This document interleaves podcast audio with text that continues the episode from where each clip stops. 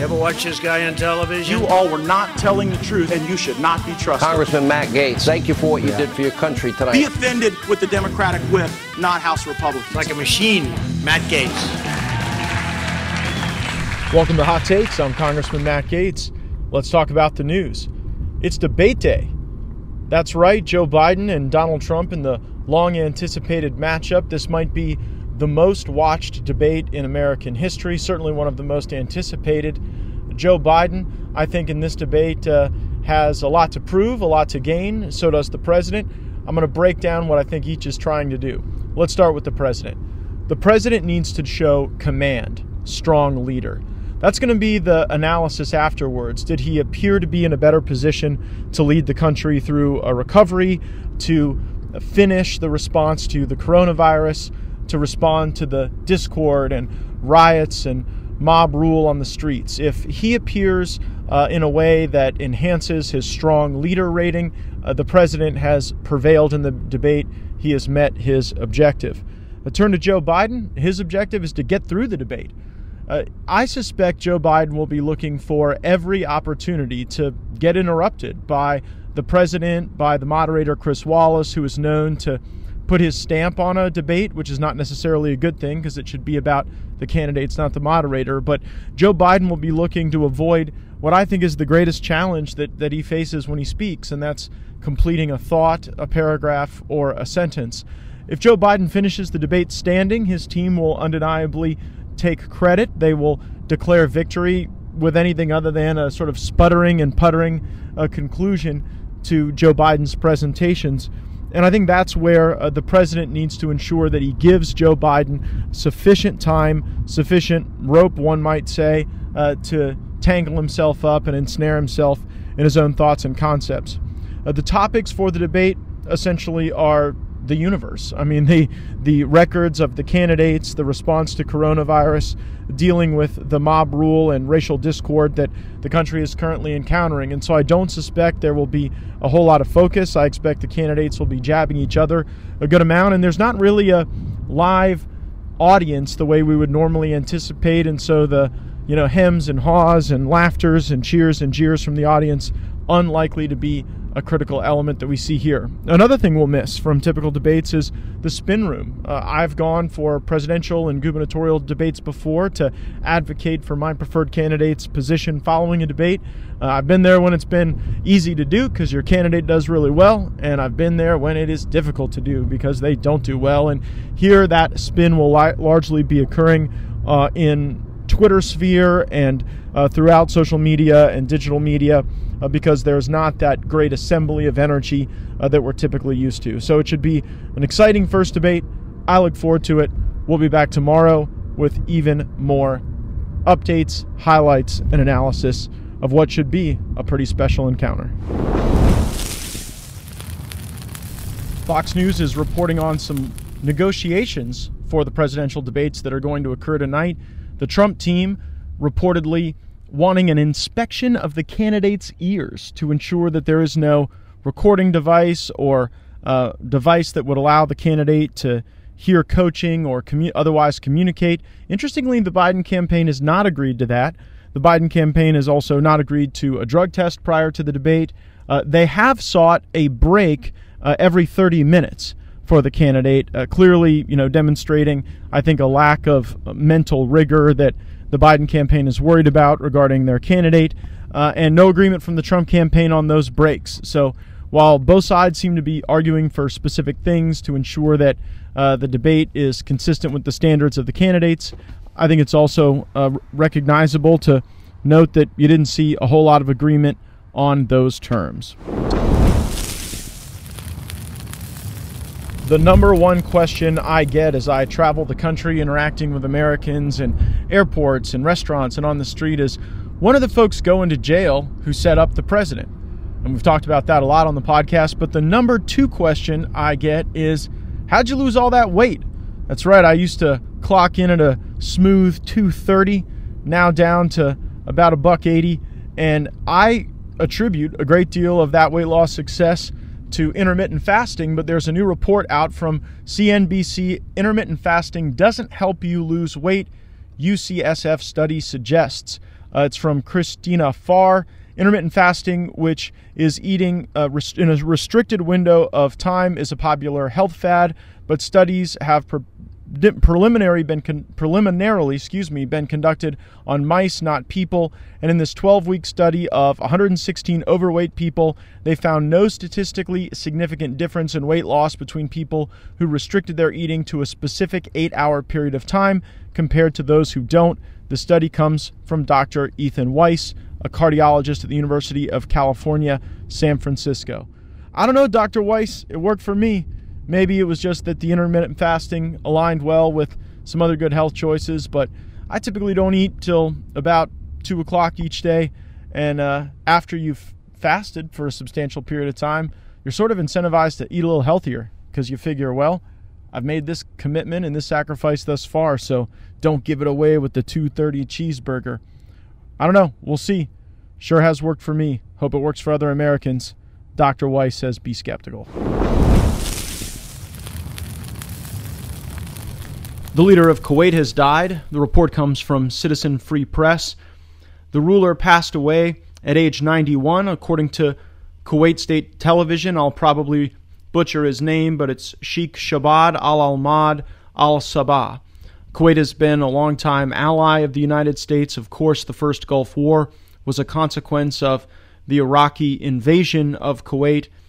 Kuwaiti State Television pronouncing, "It is with great sadness and sorrow that we mourn to the Kuwaiti people, the Arab and Islamic nations, and the friendly peoples of the world, the death of the late His Highness Sheikh Sabah al-Ahmad al-Jabah al-Sabah, Emir of the State of Kuwait, who moved next to his Lord." State television announced the death after playing a series of prayers. News of his death comes two months after the ruler was flown to the United States in U S. Air Force C seventeen, uh, just days after undergoing an unspecified surgery at his home. We hope that the relationship between the United States and Kuwait will endure. Any one leader, any one generation of leaders, more friends makes for a safer world. Certainly, Kuwait has been a friend. Because we have the Trump-Biden debate tonight, uh, I thought we'd have a segment here just with some of the highlights and greatest hits from the Trump-Clinton debates. Boy, they were epic. Boy, they had some sharp barbs. Listen to this and see if it gets you in the mood for tonight's presidential debate. "Our jobs are being taken out by the deal that her husband signed, NAFTA, one of the worst deals ever.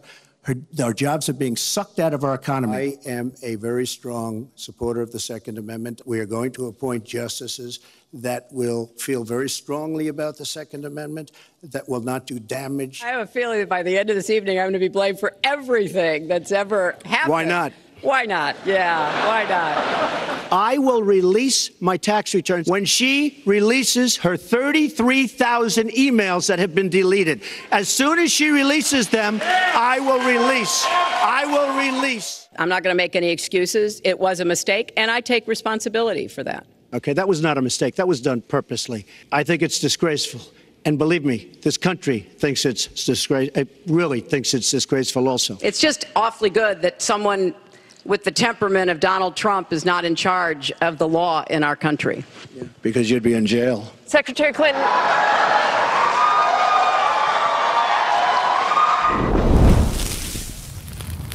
This report from investigative journalist Sarah Carter at sarah carter dot com.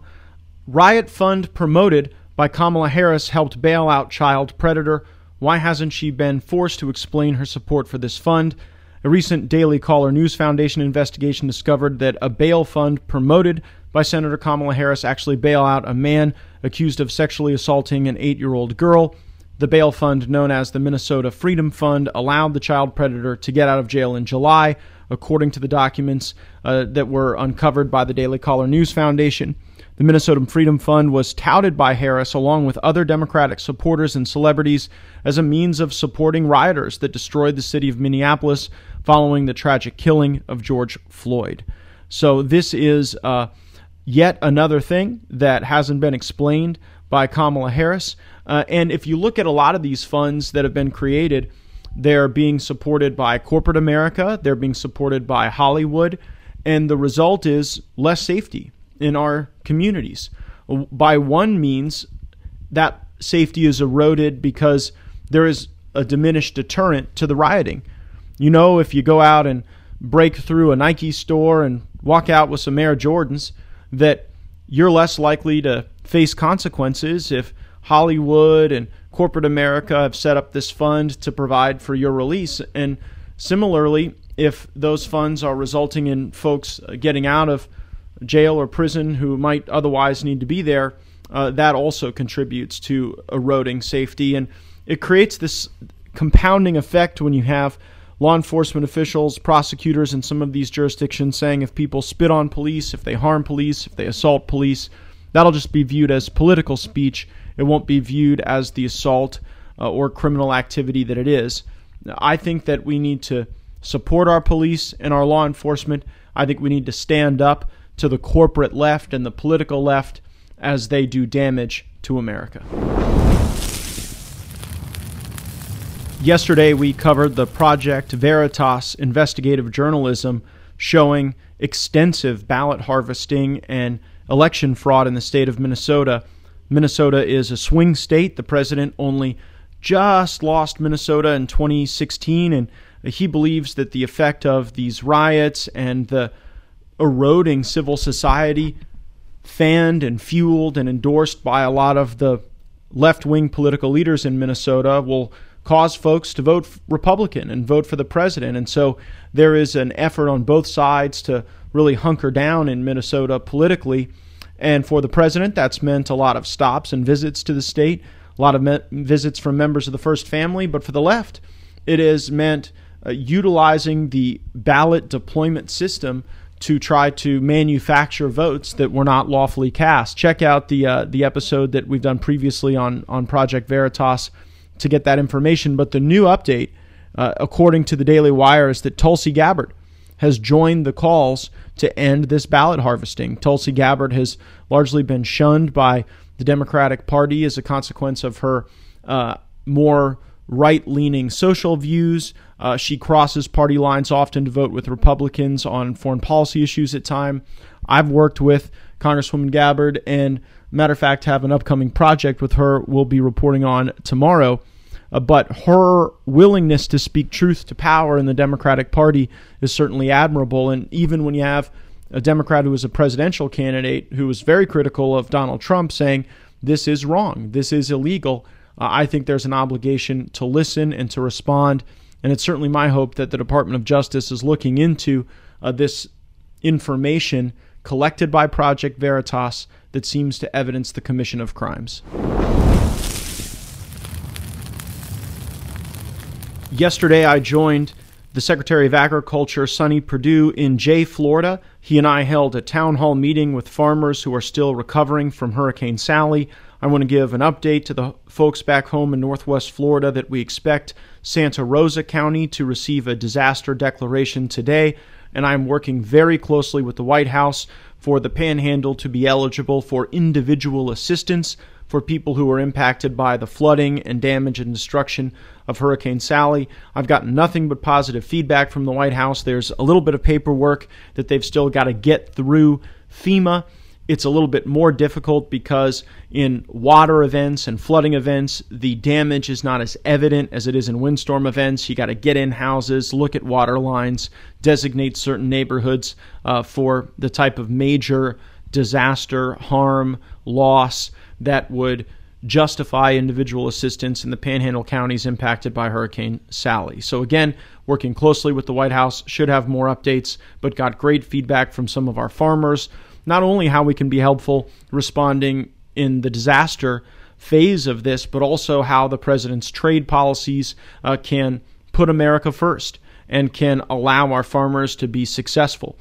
Tariff payments have been made to farmers. I heard from a number of them that the president's policies of taking these tariffs and utilizing it to help farmers uh, has been very consequential, has allowed folks to stay in their family farms. And I support that decision by the president because our great patriotic farmers have been targeted by China and they deserve the full support of our country because food security is national security. You know, in this last pandemic, availability of protective equipment, vaccines, supplies, tests, all of that uh, really was shown to be far too offshored in our nation.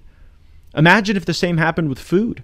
Imagine if for some reason the food supply chain was impacted. We sure would uh, be grateful for any of the programs that supported American farming and that ensured that we could grow food to support our population. So I support the farmers.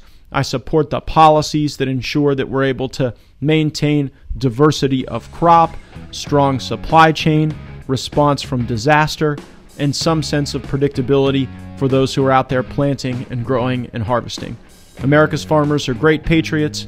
I know the Trump administration stands behind them, and so do I.